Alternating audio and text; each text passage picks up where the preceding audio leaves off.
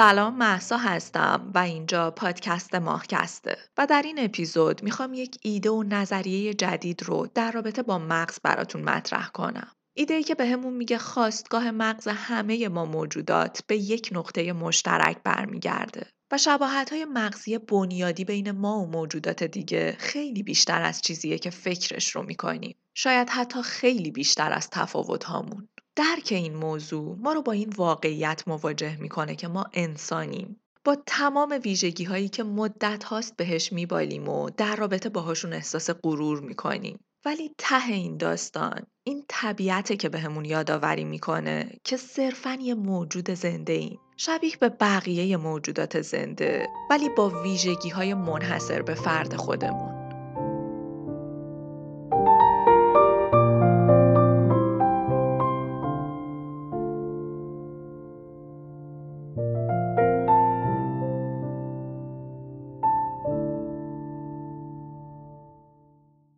2000 سال پیش در یونان باستان افلاتون از یه جنگ حرف زد. البته اون جنگی که افلاتون ازش حرف می‌زد بین شهرها و کشورها نبود. اون از جنگی حرف می‌زد که در عمق وجود هر آدمی جریان داشت. اون نوشت ذهن انسانی شما نبردی پایان ناپذیر بین سه نیروی درونی برای کنترل رفتارتان است. اولین نیرو شامل قریزی ترین و اولیه ترین و پس ترین خواست ها و نیازهای شماست. چیزهایی مثل میل جنسی و گرسنگی. دومی شامل احساسات شماست. احساساتی مثل لذت، عصبانیت و ترس. افلاتون اینطور ادامه داد که قرایز و احساسات شما مثل حیواناتی هستند که می‌تونن به رفتارتون جهت بدن و حتی شما رو وادار به انجام کارهای غیر عاقلانه کنن. پس برای مقابله با این هرج و مرج شما صاحب سومین نیروی درونی یعنی تفکر اقلانی هستید که این دو حیوان وحشی رو مهار می‌کنه و شما رو به مسیری متمدنانه و خیراندیشانه میکشونه. این داستان این روایت قابل درک از افلاتون در غرب طرفداران زیادی رو پیدا کرد. کیه که نبرد درونی بین خیر و شر رو تجربه نکرده باشه؟ و همین قابل درک و لمس بودنه این دیدگاه رو به یکی از محبوب ترین دیدگاه ها تبدیل کرد. اما جالبی این ماجرا اینجاست که این دیدگاه کم کم راه خودش رو به دنیای علم هم باز کرد. جایی که متخصصان و دانشمندان حوزه مغز از وجود سه مغز متفاوت در ما حرف می زدن. 300 میلیون سال پیش مغز خزندگان برای تأمین نیازهای اولیه‌ای مثل غذا خوردن، مبارزه و جفتگیری سیمکشی شده بود. حدود 100 میلیون سال بعد مغز بخش جدیدی رو تکامل داد که به ما احساسات بخشید. بعد از اون پستانداران روی کار اومدن که در نهایت مغز بخشی اقلانی رو برای کنترل حیوانات سرکش درون ما تکامل داد. این جملات شبیه به اینه که داریم دیدگاه افلاتون رو با زبان تکامل مرور می‌کنیم. ما انسان شدیم. انسانی که گویا قرار بود مهار حیوان درونش رو به دست بگیره. بر اساس این داستان تکاملی مغز انسان سه لایه به دست آورد. یکی برای بقا، یکی برای احساسات و یکی برای تفکر. به این آرایش، به این نظریه میگیم آرایش مغز سگانه. بر اساس این نظریه عمیقترین و قدیمیترین بخش مغز ما که بهش مغز خزنده گفته میشه چون نماینده ای از مغز خزندگان در ماست. عملکردش یه نوع عملکرد غریزیه. گرایشات و عمل کردی که ما رو زنده نگه میداره و تولید مثلمون رو تضمین می‌کنه. امیالی مثل گرسنگی، تشنگی و میل جنسی. لایه میانی مغز که بهش بخش لیمبیک گفته میشه بخش پستاندار مغز ماست. در واقع مغز هیجانی ماست که احتمالا توی کتاب های مدیریتی کتاب های حوزه کسب و کار و مدیریت شخصیت خیلی بهش استناد میشه. واسه اینکه به این کتاب های حال و هوای علمی بده. قطعا بخش لیمبیک مغز براتون اسم آشنایی داره چون توی این حوزه ها زیاد شنیدینش. در نهایت هم بیرونی ترین و جدیدترین لایه نئوکورتکسه.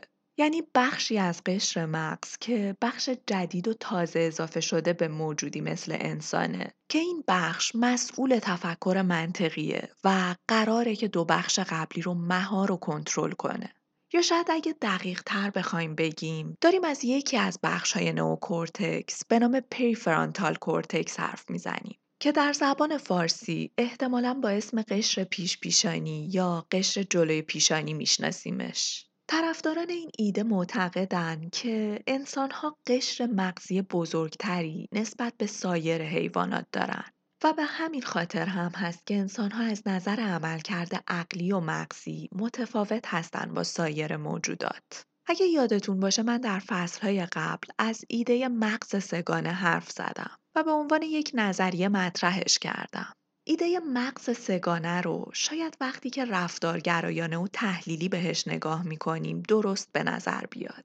همونطور که گفتم کیه که جنگ درونی بین عقل و احساس جنگ درونی بین یک میل غریزی و اقلانیت رو تجربه نکرده باشه اما امروز می‌خوایم اینو با هم بررسی کنیم که چرا ایده مغز سگانه غلطه و خب در مسیر این ایده به مرور اطلاعات جدیدتر و جذابتری در رابطه با مغز هم می‌پردازیم. می‌خوام با یه مثال این داستان رو شروع کنم. فرض کنید فردی همین الان صبحانه خورده. در واقع الان تو مد سیری و گرسنش نیست. حالا اگه جلوی همین آدم یه کیک داغ شکلاتی دیوونه کننده بذاریم ممکنه دلش بخواد که این کیک رو بخوره. قطعا که وسوسه میشه. ولی احتمال زیادی هم وجود داره که چون سیره از خوردن کیک صرف نظر کنه. اینجا اگه بخوایم با ایده مغز سگانه داستانمون رو تفسیر کنیم اون میل درونی به خوردن کیک داره از مغز خزنده بیرون میاد اما اون مانع شدنه یا در واقع تفکر اقلانی حاصل قشر جلوی پیشانیه اتفاقا چون غریزه ما سیره و احساس نیاز نداره به همین دلیله که ما می‌تونیم متمدنانه و شیک رفتار کنیم و اون کیک رو نخوریم. قطعا اگه اون فرد گرسنه بود داستان ما داستان متفاوتی می‌شد. این تفسیریه بر اساس نظریه مغز سگانه. اما مطالعات جدید بهمون به نشون میده که مغز آدم ها اینطور کار نمی‌کنه. رفتارهای بد ما حاصل وجود مغز حیوانات وحشی و مهار نشده نیست. حتی رفتار خوب ما هم حاصل اقلانیت ما نیست. اقلانیت و احساس در نبرد با هم نیستن. حتی وجود اقلانیت و احساس هم حاصل عمل کرده بخش های جداگانه مغز نیست. حرف مغز سگانه ایده مغز سگانه سالها بین دانشمندان جست و گریخته وجود داشته اما در نهایت پزشکی به نام پاول مکلین به این ایده رسمیت داد. اون به جای حرف زدن یکی از بهترین تصمیمات رو گرفت. دست به آزمایش عملی زد. اونم با نگاه کردن دقیق به مغز مارمولک ها و پستانداران مرده مختلف از جمله انسان. اون می‌خواست شباهت ها و تفاوت های بین مغز انسان و موجودات مختلف رو پیدا کنه که در نهایت هم بعد از انجام این مشاهدات به این نتیجه رسید که مغز انسان مجموعه ای از اجزای جدیدی رو در خودش داره که مغز پستانداران دیگه فاقد اون اجزا هستن و برای همین هم اسم نوقش یا همون نئوکورتکس رو به این بخش جدید انسانی داد. اون همچنین به این نتیجه رسید که مغز پستانداران شامل اجزایی میشه که مغز خزندگان اون اجزا رو ندارن. اون اسم سیستم لیمبیک رو روی این بخش گذاشت. روایت مکلین از مغز سگانه موج بزرگی رو بین دانشمندان به راه انداخت. فرضیه ساده و گیرا که اتفاقا تطبیق عجیب و فوق‌العاده‌ای رو هم با ایده داروین داشت. داروین در کتاب خودش به نام تبار انسان ادعا کرده بود که ذهن انسان همراه با بدنش تکامل پیدا کرده. بنابراین در درون ما حیوانات وحشی کهنی وجود دارند که ما با استفاده از تفکر اقلانی مهارشون می‌کنیم. توی روزگار مکلین در جهان مکلین دانشمندان برای مقایسه مغز حیوانات با انسان یا حیوانات دیگه به مغز رنگ تزریق می‌کردن. بعد اون رو به زخامت کاغذ برش می‌دادن و زیر میکروسکوپ بررسیش می‌کردن. این عمل حتی امروز هم انجام میشه اما امروز ما روش های جدیدتر و دقیق تری رو هم در اختیار داریم. که بهمون این امکان رو میده نورون های مغز، سلول های سازنده مغز و حتی ژن های سازنده اون سلول ها رو بررسی کنیم.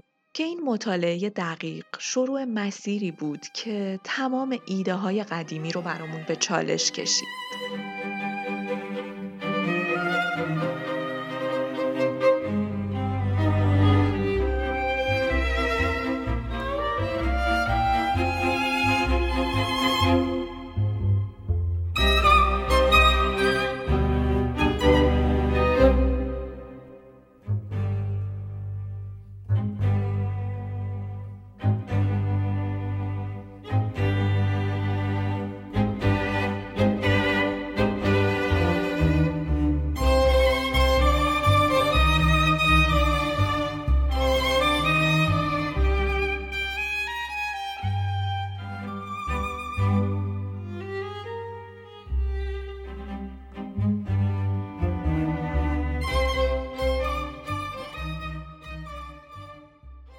امکان مشاهده نورون ها و بررسی دقیق تر ژن ها بهمون این امکان رو داد که بفهمیم. گاهی ممکنه نورون های دو گونه از حیوانات بسیار متفاوت به نظر بیان در حالی که ژن های اون نورون ها یکسان هستند.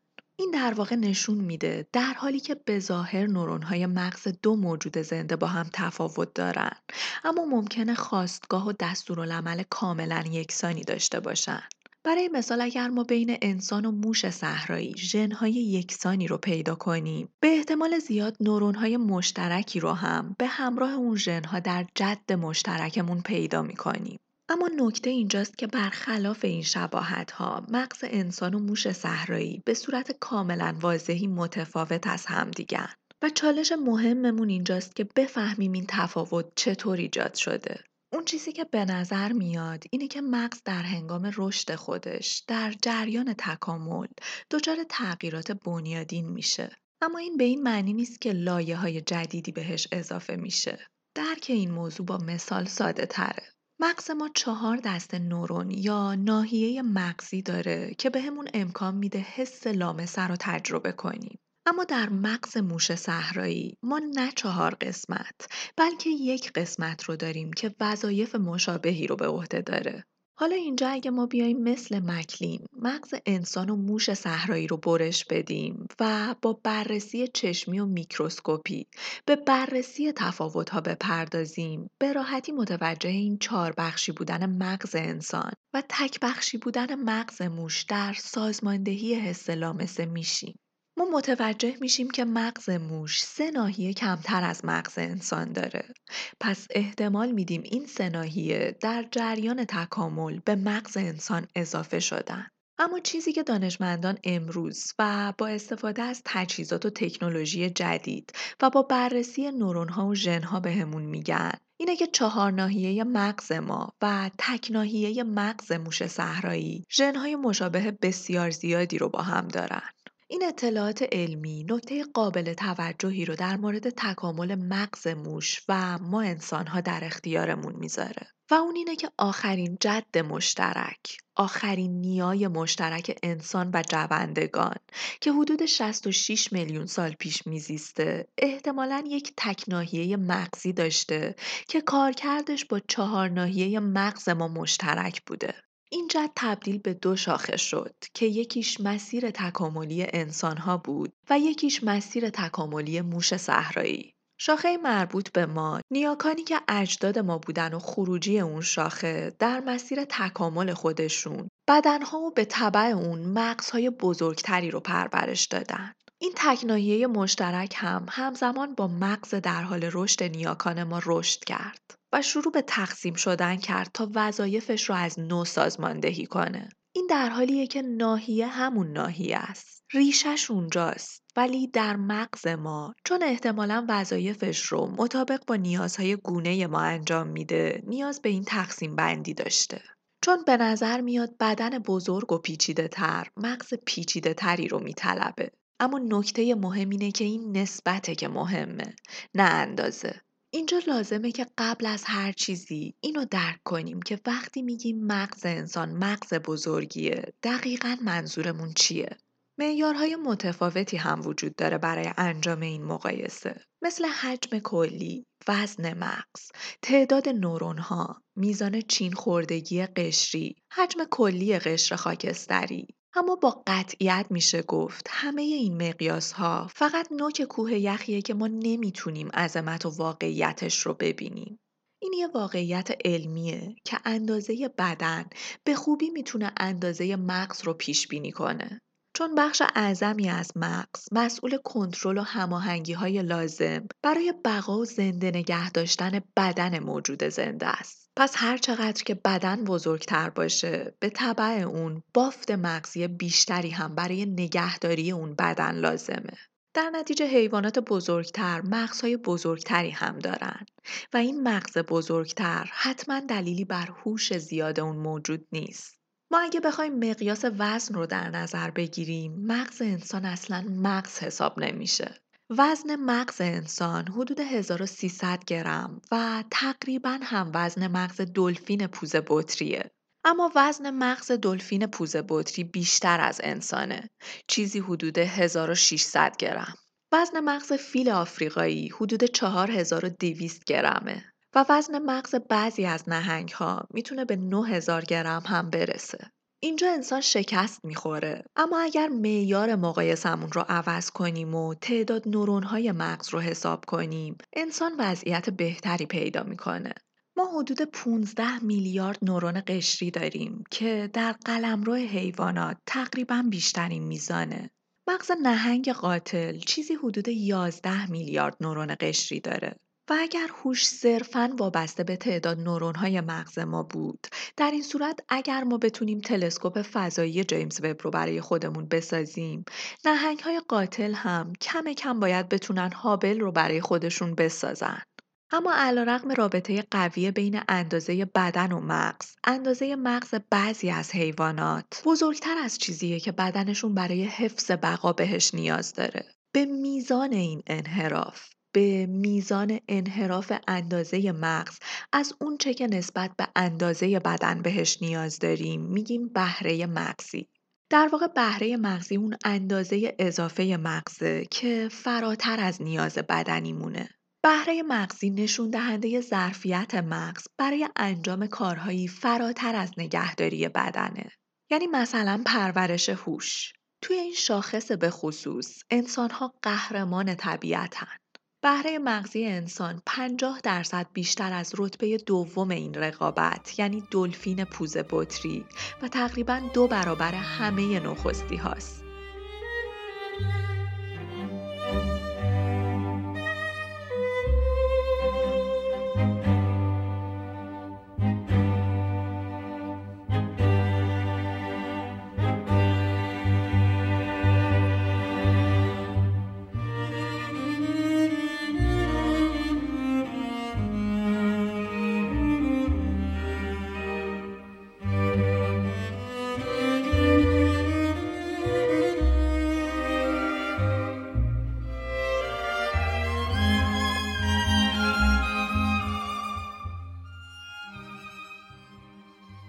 مقایسه مغز گونه های مختلف برای درک شباهت هاشون کار بسیار دشواریه. چون تفسیر و توجیه اتفاقاتی که در مسیر تکامل میافته نیاز به درک دقیق پارامترهایی داره که اونقدر زیاد و متنوعن که انسان قادر به در نظر گرفتن همه اونها نیست. اونچه که می‌بینیم همیشه چیزی نیست که واقعا وجود داره. گاهی چیزهایی که با چشم غیر مسلح متفاوت به نظر می رسن، از نظر ژنتیکی کاملا یکسانن و اون چیزهایی که از نظر ژنتیکی متفاوتن می‌تونن کاملا شبیه به هم به نظر برسن. حتی حتی ممکنه ژنهای مشابهی رو در مغز دو حیوان پیدا کنیم که از نظر کارکرد با هم تفاوت دارن. همین اواخر بود که دانشمندان فهمیدن که مغز تمام پستانداران از یک طرح تقریبا واحد به وجود اومده و به احتمال زیاد مغز خزندگان و مهرهداران دیگه هم از همین طرح پیروی می‌کنه. طرح مشترک ساخت مغز مدت کوتاهی بعد از بارداری شروع میشه. یعنی زمانی که جنین شروع به ساخت نورون ها می‌کنه. نورون هایی که مغز یک پستاندار رو شکل میدن با ترتیب کاملا پیش بینی پذیری ساخته میشن. این ترتیب در موشها، موشهای صحرایی، سگها، گربه ها، اسبها، مورچهخوارها، انسانها و به طور کلی در تمام پستاندارانی که مطالعهشون کردیم وجود داره. حتی نه تنها فقط پستانداران بلکه این ترتیب در خزندگان، پرندگان و بعضی از ماهی ها هم وجود داره. به بیان ساده تر، دستور ساخت مغز ما شبیه به مغز ماهی هاست. همونطور که همه جنین های مهرهداران دارای شکاف آبشش هستن و به مرور در طی مراحل جنینی اونایی که نیاز به آبشش ندارن از دستش میدن. در واقع این گواهی به خواستگاه و اصل و نسب مشترک همه ما اینکه ما نوادگان ماهی ها هستیم برگردیم به مغز و طرح این پرسش اساسی اگر ژنهامون مشترکه اگه مغز همه ما یه خواستگاه داره و ترتیب ساخت نورونهای مغز همه ما یکسانه پس چیه که بین ما تفاوت ایجاد می‌کنه؟ چیه که باعث میشه گونه ای مثل شامپانزه ها هیچ دسترسی به علم و تکنولوژی نداشته باشن و گونه ما شاهکاری مثل جیمز وب رو خلق کنه؟ گویا کلید حل این معما زمانه. چون همونطور که گفتم به نظر میاد مراحل و ترتیب انجام مراحل ساخت مغز یکسانه. اما طی شدن این مراحل در دوران جنینی موجودات مختلف متفاوته. برای مثال مرحله تولید نورون‌های قشر مغز به طور کلی در جوندگان کوتاهتر از انسانه. اما این مرحله در مارمولک ها بسیار کوتاهتر از انسانه. به همین دلیل هم هست که قشر مغز شما بزرگه. در موش کوچیکه. و در موجودی به نام آگوانس که نوعی مارمولک بسیار کوچیکه یا شاید هم اصلا وجود نداره. هرچند که این اصلا وجود نداره خیلی قابل بحثه.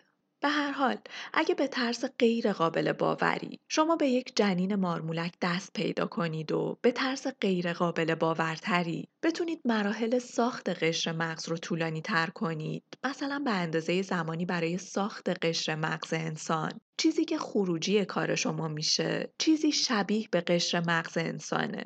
هرچند که قطعا که کار کردش مشابه مغز انسان نیست.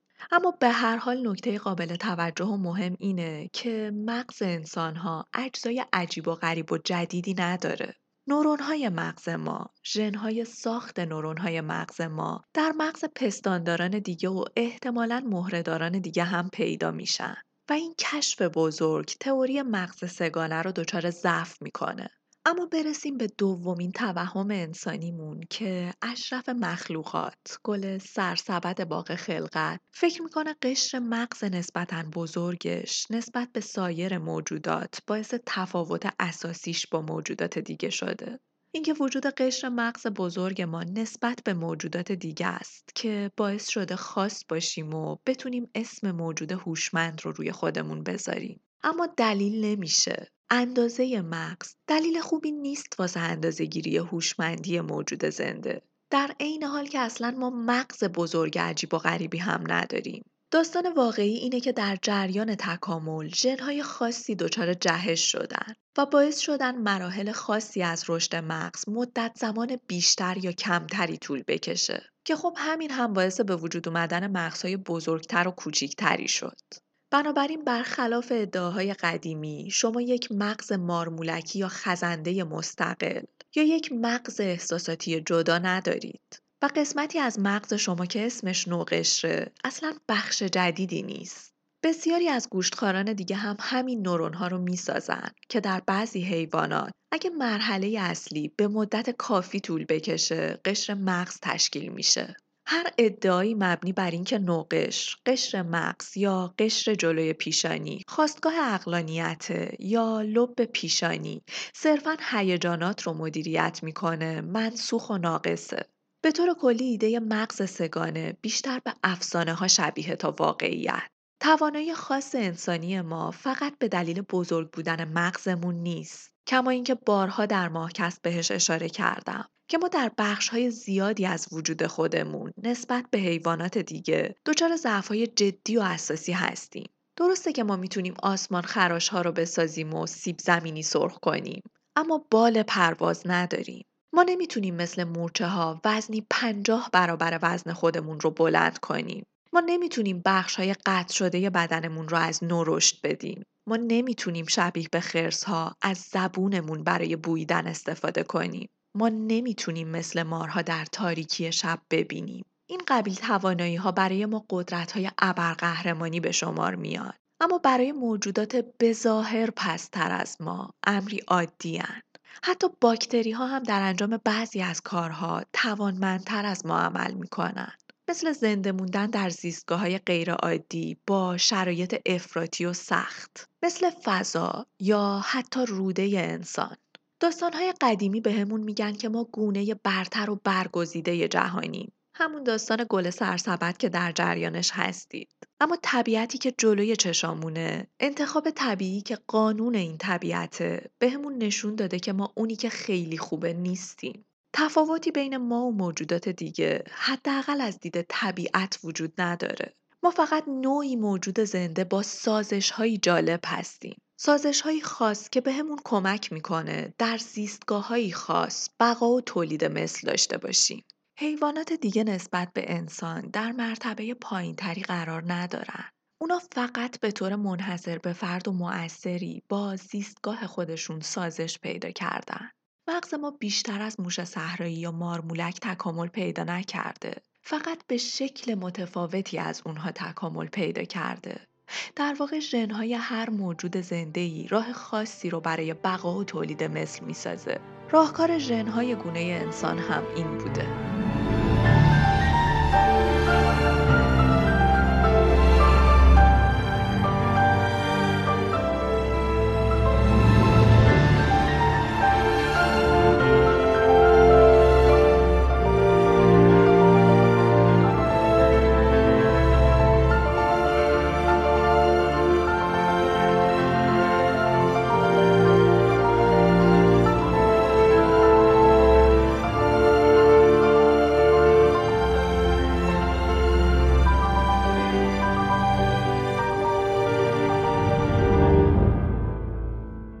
گرچه با هوش هیجانی که داشتم. متوجه بودم چیزی که دارم حس می کنم فقط ترس ناشی از لیمبیک مغز است. ولی باز به آن اجازه می دادم که رفتار مرا در اختیار بگیرد. پس آماده شدم تا کاری را کنم که بلد بودم. در افتادن با ترس. این جملات از کتاب هوش هیجانی بود. کتابی که با عنوان برترین کتاب در حوزه تصمیم گیری و برقراری ارتباط انتخاب شده. کتابی که در لیست پرفروش در این کتاب های آمازون در سال 2019 بوده و قرار ازمون مدیر، کارفرما و در عین حال کارمندی موفق بسازه. و کلا هم با جدالی که با سیستم لیمبیک به راه انداخته و راهکارهایی که برای مقابله با هیجانات ناشی از لیمبیک بهمون میده یه تم و حال و هوای علمی رو وارد کتاب کرده که کتاب رو از چارچوب کتابهای زرد خارج کنه سوال مهم اینجاست که چرا؟ چرا افسانه مغز سگانه همچنان محبوبه؟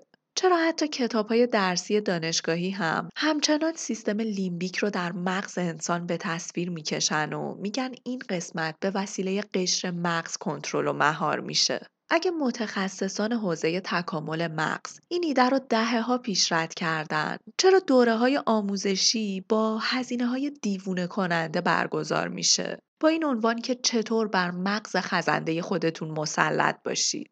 خب قطعا که بخش بزرگی از این ماجرا به این برمیگرده که ایده های موفقیت در زندگی معمولا خوب میفروشن. به هر حال ما داریم در جهان نظام سرمایه داری زندگی می کنیم که بازار اصلیش رو افسانه موفقیت در زندگی داره پیش میره. حالا اگه این بازار زرد یه لباس علمی به خودش بپوشونه و آدمها رو از انگ ساده لح بودن و خام بودن جدا کنه خب می‌تونه تبدیل به بازار پر رونق تری بشه. اما بیاید این بخش سیاسی اجتماعی ماجرا رو رها کنیم. دلیل اصلی ماجرا اینه که ایده مغز سگانه یه قسمت امید بخش هم داره. این داستان بهمون القا می‌کنه ما توانایی سلطه بر بخش حیوانی خودمون رو داریم. این نظریه این امید رو در ما زنده می‌کنه که ما توانایی کنترل قرایزمون رو داریم و حالا که تونستیم به طبیعت حیوانی خودمون غلبه کنیم حالا که تونستیم به زمین حکمرانی کنیم پس ما متفاوتیم. پس ما شبیه به موجودات دیگه نیستیم. پس ما فراتر از حیوانیم. ایده افلاتون در رابطه با نبرد عقل در برابر غرایز و احساسات تا مدتها عنوان بهترین تبیین رو در فرهنگ غرب از مغز انسان به خودش اختصاص داده بود. اگر غرایز و هیجانات خودتون رو به شکل مناسب مهار کنید، شما رفتاری اقلانی و مسئولانه رو از خودتون نشون دادید. اگر هم اقلانی رفتار نکنید، احتمالا انگ غیر اخلاقی بودن بهتون زده میشه. و گاهن حتی از نظر ذهنی بیمار شناخته میشید. اما اصلا معنای رفتار اقلانی چیه؟ به تعریف کلاسیک این موضوع اگه بخوایم نگاه کنیم معنای رفتار اقلانی تصمیم گیری هایی بدور از احساسات و هیجاناته به نظر میاد که آدم ها رفتارهای هیجانی رو رفتارهای غیر اقلانی تلقی می‌کنن همونطور که سالها زنان محکوم به این شدن که آدمهای مناسبی برای قضاوت و قاضی بودن نیستن چون توانایی کنترل احساسات خودشون رو ندارن. اما این تعریف تعریف درستی نیست. گاهی وجود هیجان و احساسات حتی می‌تونه جون ما رو نجات بده. مثلا وقتی توی یه اوضاع تهدید کننده گرفتاریم و احساس ترس رو تجربه می‌کنیم که اگه این ترس نبود محتاط نمی بودیم. آماده و هوشیار نمی بودیم. اینجا وجود هیجانات و احساسات انگار که به کارمون میاد. انگار که اقلانیه. پس شاید اگه بخوایم یه تعریف زیستی از اقلانیت ارائه بدیم اگه تصمیم بگیریم فقط برای چند لحظه خودمون رو شاه شاهان اشرف مخلوقات و تافته جدا بافته در نظر نگیریم و به این فکر کنیم که هر آنچه که به عنوان یک ویژگی در ما وجود داره قطعا دلیلی تکاملی داره و به سازگاری ما با محیط به دو هدف بقا و تولید مثلمون کمک می‌کنه. شاید بتونیم بیشتر به حقیقت نزدیک بشیم. شبیه به موجودات دیگه. ما از آسمون که تبعید نشدیم پایین. چون یکی اون بالا یه سیبی گاز زده. ما محصول تکاملیم. ما فرزند و زاده طبیعتیم. هر آنچه که در ما وجود داره کار کردی داره. حداقل می‌تونیم اینو با اطمینان بیشتری بگیم که قطعا روزی کار کردی داشته و ممکنه امروز هم همچنان برامون کار کردی داشته باشه. هرچند که هنوز متوجه اون کار کرد نشده باشیم. من ترس رو براتون مثال زدم اما بیایید بررسی کنیم زمانی که احساس ترس رو تجربه می کنیم چه اتفاقی میافته. بدون اراده حاکم مغزه. پس بدون اراده زمانی که مغز موقعیت خطرناکی رو تشخیص بده دست به یه سری اتفاق زنجیروار می‌زنه که ما به مجموع این اتفاقات زنجیروار میگیم احساس ترس. این اتفاقات چیه؟ اتفاقات مربوط به مغزش رو در اپیزود قبل توضیح دادم براتون. مغز به قده فوق کلیه که خب طبیعتا باید در قسمت بالای کلیه ها قرار داشته باشه دستور میده که مقدار زیادی کورتیزول و آدرنالین ترشح کنه. هورمون هایی که به طور ناگهانی مصرف انرژی بدن رو افزایش میدن. طی این فرایند ضربان قلب بالا میره مردمک ها گشاد میشن خون با شدت بیشتری در بدن جریان پیدا می‌کنه. ماهیچه ها آماده عکس عمل میشن و در واقع قرار گرفتن ما در یک موقعیت خطرناک بدن ما رو در وضعیتی قرار میده که ما به اون وضعیت میگیم ترس. خود ترس کار کردی نداره. مغز و بدن دارن کار خودشون رو انجام میدن. اما ما این حالت رو با اسم ترس می‌شناسیم. حالا اگه یادتون باشه در اپیزود اول از بودجه بندی بدن یا آلوستاس حرف زدیم. تعریف زیستی اقلانیت به عنوان یک موجود زنده درستی تصمیماتیه که مغز در رابطه با بودجه بندی بدن می‌گیره. ما اگه بخوایم از دید نظریه مغز سگانه به ماجرا نگاه کنیم احساس ترس یه احساس غریزیه و اقلانی نیست اما از دیدگاه بودجه بندی بدن از دیدگاه هدف یک موجود زنده که اون هدف بقا و تولید مثل احساس ترس برای ایجاد آمادگی در برابر خطر اهمیت داره و بسیار اقلانیه چون مغز شما برای بقا و بالا بردن احتمال تولید مثل شما تصمیم به خرج بودجه بدن شما کرده. خرجی که اگه انجامش نده اگه اون اتفاقات زنجیروار رو رقم نزنه و احساس ترس رو در شما به وجود نیاره. اگه برای مقابله با خطر بدن رو در حالت آماده باش قرار نده جون شما بقای شما از دست میره. پس شاید تعریف ما از اقلانیت ایراد داره. شاید بودجه بندی درسته که تعریف اقلانیته اقلانیتی که گاهی ممکنه احساس درش دخیل باشه. احساسی که اگه نداشتیمش یا اگه مدام سرکوب بشه ما دیگه موجود زنده نیستیم. فرض کنید خطری وجود نداره اما بدن شما مدام خودش رو برای فرار آماده می‌کنه. مثلا فرض کنید که سربازی هستید در یک منطقه جنگی جایی که به طور مداوم در معرض خطر قرار دارید. این اقتضای اون محیطه که مغز شما هوشیارتر باشه. که به طور مرتب محاسبه انجام بده و خطرات احتمالی رو پیش بینی کنه. شاید هم گاهی دچار خطا بشه و در حالی که خطری وجود نداره بدن شما رو آکنده از کورتیزول کنه. از یه نظر می‌تونیم این محاسبات غلط رو یه نوع مصرف غیر ضروری انرژی قلمداد کنیم که احتمالا بعدها بسیار به این منابع نیاز پیدا می‌کنیم. پس شاید این حق رو به خودمون بدیم که این نوع عمل کرده مغز رو غیر اقلانی تلقی کنیم. اما احتمالا این هشدار اشتباه در یک منطقه جنگی از نظر بودجه بندی کاملا اقلانیه. شاید که طی این فرایند مقدار زیادی گلوکوز و منابع حیاتی بدن شما مصرف بشه و هدر بره. اما اگه به طور کلی و در دراز مدت به داستان نگاه کنیم احتمال زنده موندن شما با این حالتهای آماده باش بیشتر شده پس ارزشش رو داشته حتی اگه از ده موقعیت خطرناکی که درش ترس رو تجربه کردید فقط یکیش براتون واقعا تهدید کننده بوده باشه. ولی اگه از ده بار امتحان یه بار قرار بقای شما واقعا تهدید بشه و نابود بشه قطعا که اون ده بار اشتباه ارزشش رو داشته.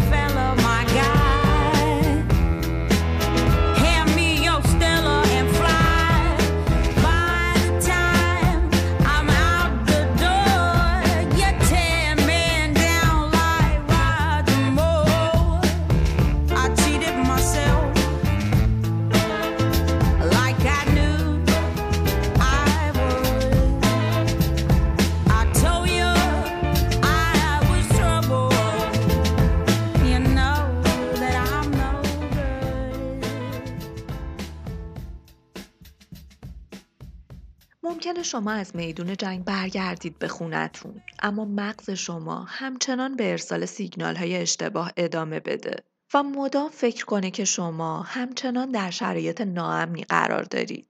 چیزی که بهش اختلال استراب پس از حادثه گفته میشه. اما ما همچنان می‌تونیم بگیم که این رفتار اقلانیه چون مغز شما در برابر خطراتی که به اشتباه فکر می‌کنه وجود دارن واکنش نشون میده. این مشکل نه در بودجه بندی اشتباه که در باورهای اشتباه مغزه چون هنوز مغز شما با محیط جدید خو نگرفته و خودش رو از محیط پرخطر قبل جدا نکرده. پس اونچه که ما روش اسم بیماری روانی رو گذاشتیم می‌تونه بودجه بندی اقلانی بدن شما در کوتاه مدت باشه. بودجه بندی اقلانی که احتمالا با محیط جدید شما سازگاری نداره و حاصل تجربیات گذشتهتونه. با همه این توضیحات رفتار اقلانی به معنی سرمایه گذاری بودجه بندی مناسب بدن در شرایط معینه. وقتی شما به شدت در حال تمرینات ورزشی هستید، حجوم کورتیزول به خون می‌تونه شرایط سختی رو براتون ایجاد کنه. اما تمرین ورزشی اقلانیه چون برای سلامت آینده ما اهمیت زیادی داره. وقتی کسی که دوستش دارید یا همکارتون ازتون انتقاد می‌کنه باز هم ترشح کورتیزول اقلانیه چون احتمالا گلوکوز بیشتری رو در دسترس بدن شما قرار میده تا شما بتونید چیز جدیدی رو یاد بگیرید. ترشح کورتیزول و ایجاد احساس بد باعث میشه ما رفتار اجتماعی خودمون رو اصلاح کنیم تا جامعه تردمون نکنه تا بقا و تولید مثلمون به خطر نیفته. ما داریم از انسان مدرن حرف می‌زنیم. انسان مدرنی که مغز و بدنش خیلی وقت نیست که از جنگل بیرون اومده. انسان مدرنی که هر چند که به هوشمندی خودش، به لباسهای برند خودش، به lifestyle خاص خودش بنازه، تهش موجود زنده است. موجود زنده ای که طبیعت براش دو هدف مهم یعنی بقا و تولید مثل رو تعیین کرده. و بدنی رو در اختیارش گذاشته که در راستای این دو هدف عمل می‌کنه. هزاری هم که ما خودمون رو تافته جدا بافته بدونیم تهش محصول طبیعتی. ویژگی های جسمیمون خاص نیست و فقط نوع سازگاریمون فرق داره. نمی‌تونیم نادیده بگیریم. نمی‌تونیم بگیم این ژن و این ویژگی مال من نیست. نمی‌تونیم. اگه به این ایده ها فکر کنیم اگه این ایده ها جدی گرفته بشن بنیان تمام نهادهای مقدسی که برای خودمون ساختیم به لرزه در میاد. همین امروز در دستگاه قضا وکلا گاهی عمل موکل خودشون رو اینطور توجیه می‌کنن که هیجانات موکلشون در لحظه اوج خشم به قدرت استدلالش غالب شده و بنابراین موکلش گناهکار شناخته نمیشه. اما این جوکه. احساس آشفتگی گواهی بر غیر عقلانی بودن عمل نیست. این استدلال میگه مغز به اصطلاح هیجانی شما غالب شده بر تفکر عقلانی. اما این درست نیست. شما در اون لحظه به عنوان یک موجود زنده تصمیم گرفتی. مغز در اون لحظه نتیجه محاسباتش این بوده که قتل، بقا و تولید مثلش رو تضمین می‌کنه. و در نهایت ما یک مغز داریم نه تا. برای پشت سر گذاشتن نبرد کهن افلاتون باید به طور بنیادی نگاهمون رو تغییر بدیم. در رابطه با اینکه اقلانی بودن دقیقا به چه معناست؟ پذیرش مسئولیت اعمالمون به چه معناست و شاید حتی انسان بودنمون به چه معناست؟ وقتی که ما به چیزی به کاری میگیم غیر اقلانی در واقع بر اساس نظامی که خودمون به وجود آوردیم این حرف رو می‌زنیم. نظامی که تعریف واقعی اقلانیت رو برامون عوض کرده و به همون تلقین می‌کنه که ما رو خودمون کنترل داریم. درسته که ترشح هورمون ها در اون شرایط باعث میشن رفتارهای ما افراطی و مقابله گرانه بشه ولی در نهایت مغز این تصمیم رو گرفته مغز در اون لحظه راه بقای بدنی که بهش سپرده شده رو قتل دیده. اگر راه بقا رو آرامش یا آروم شدن و بعد تصمیم گرفتن می‌دید انجامش می‌داد. یا حتی اگه اون مغز در معرض آموزش یا بر اساس تجربیات گذشته کنترل خشم یا پرهیز از خشونت رو یاد گرفته بود شاید که تصمیم دیگه ای می گرفت. ماجرا از اونجایی شروع میشه که ما خودمون رو از مغز تفکیک می‌کنیم. ماجرا از اون جایی شروع میشه که ما خودمون رو هویتی جدا از مغز و بدنمون می‌بینیم. هویتی جدا که این توانایی رو داره مغز رو کنترل کنه و قرایز و امیال خودش رو سرکوب. ولی واقعیت اینه که همون هویت مستقلی که فکر می‌کنیم داریمش همونی که گاهی قرایزمون رو سرکوب می‌کنه همون که به نظرمون عاقلانه تصمیم می‌گیره اون من واحد و مستقل یا من واقعی شما نیست اون من هم خروجی مغزه. مغز جنگلی که حالا زندگی در اجتماع رو یاد گرفته. اینو یاد گرفته که تضمین بقا و تولید مثلش حضور و پذیرفته شدن در اجتماعه. مغز محاسبگر یک انسان ممکنه اینو درک کنه که اگه تبدیل به یک قاتل بشه بقا و تولید مثلش به خطر میافته. پس گاهی هم محاسبات ذهنی و حساب و کتابش این میشه که آروم باش و تو عصبانیت دست به عمل نزن. این تصمیم نهایی به عوامل مختلفی بستگی داره. عواملی مثل ژنتیک، آموزش، تجربیات و هزاران عامل دیگه ای که در نهایت مغزی رو می‌سازه که تصمیم گیرنده است. مغزی که منه، من واقعی ما. ممنون که تا پایان همراه بودید. منابع این اپیزود کتاب هفت و نیم درس درباره مغز و کتاب مغز اجتماعیه. به اضافه مقالاتی که در قسمت توضیحات پادکست لینک میشن. برای تهیه کتاب هایی که در ماهکست به عنوان منبع معرفی میشن می‌خوام یه سایت بهتون معرفی کنم به نام جمعه بوک یا فروشگاه کتاب جمعه تمام کتاب هایی که در این فصل ماهکست به عنوان منبع معرفی شدن رو این فروشگاه موجود داره من اطلاعاتشون و لینک دسترسی به سایت و اینستاگرامشون رو در قسمت توضیحات پادکست می‌ذارم براتون. از هر دو طریق می‌تونید برای سفارش کتاب باهاشون در ارتباط باشید. توی سایتشون هم منظم و دستبندی شده می‌تونید کتاب های مورد علاقتون رو پیدا کنید. آرشیوشون آرشیویه که معمولا به زحمت نمیافتید برای پیدا کردن پکیج کتاب هایی که دنبالش هستید چون آرشیو کاملیه. یکی از قدیمی ترین کتاب فروشی های تهرانن و در عین حال یکی از قابل اعتماد ترین ها. حتما به سایتشون یه نگاهی بندازید که گویا برای سفارش های بالای 50 هزار تومن در تهران ارسال رایگان دارن که کتاب در به منزل به دستتون برسه و البته ارسال به تمام شهرستان ها و حتی خارج از ایران. برای حمایت از ماهکست این پادکست رو به دوستان و عزیزانتون معرفی کنید تا آگاهی رو در جامعهمون ویروسی کنیم. به نظرم مهمترین چیزیه که بهش نیاز داریم. برای حمایت مالی از ماهکست و سهم داشتن در هزینه های تولید این پادکست هم می‌تونید از لینک هامی باش و پیپال استفاده کنید. کانال یوتیوب ماهکست رو از دست ندید که اونجا بخش معرفی کتاب رو هم خواهیم داشت. و البته پادکست روانشناسی ماهکست که نظریات روانشناسان بزرگ رو درش بررسی می‌کنیم. لینکش رو در قسمت توضیحات پادکست پیدا می‌کنید. راه های ارتباط با من رو هم که می‌دونید اینستاگرام من و ماهکست. خوب باشید و تا به زودی بدرود.